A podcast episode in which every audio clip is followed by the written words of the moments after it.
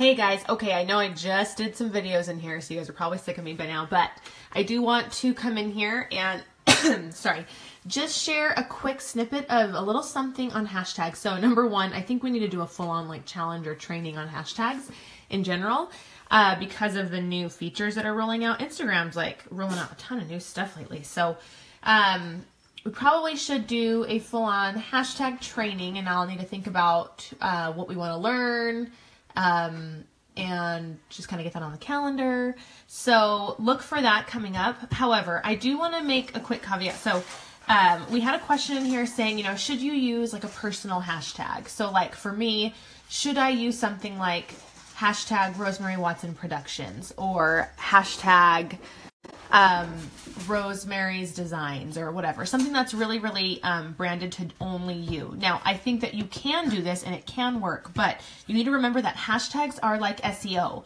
for Instagram. It's something that makes your posts a part of a community and searchable. That's the end game, is to try to get more eyeballs on your content. That's the reason you use hashtags. So whether you're at a wedding and you're using hashtag um, Watson and Amos wedding, and everyone that's at the wedding can take photos and all of those photos will be grouped together from that wedding.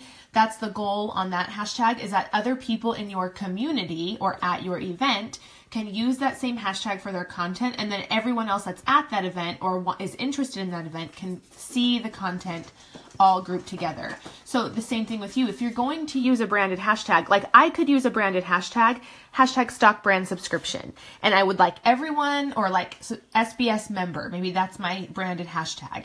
And that way anyone in my community of you know the stock brand subscription they could use that hashtag and then everyone else can see how they're using their images. That would make perfect sense. That's branded to me but it's getting a community of people together so everyone can share their content. If you're the only person using that hashtag and it's only for the content that you create why would people search it rather than just go to your feed? Now, if you're someone that pumps out a ton of content, so say someone like Gary Vaynerchuk, for example, and maybe he is going to hashtag all of his wine posts that are talking about wine, if he does hashtag Gary V wine and he's the only one using that hashtag, but you just want to find all of that specific content within his feed because he is sharing so much, that would make sense as well. So for me, if I used hashtag Hot Mess Mondays and I'm less concerned about seeing other people use that hashtag, but I'm more concerned with other people trying to find all those posts easily, that is also another reason to use a specific branded hashtag. So that makes sense as well.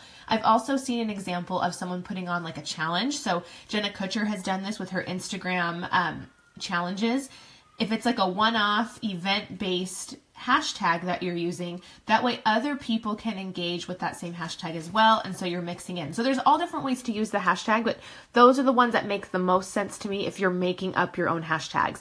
And again, there's other ways to use it, other reasons to use it. So, um, I, again, I think hashtags are used a lot like SEO. So if you're trying to get in front of people with similar audiences to you or you're trying to engage with people that would be a good fit for your audience, you need to think about the hashtags that they use on their content so you can find them.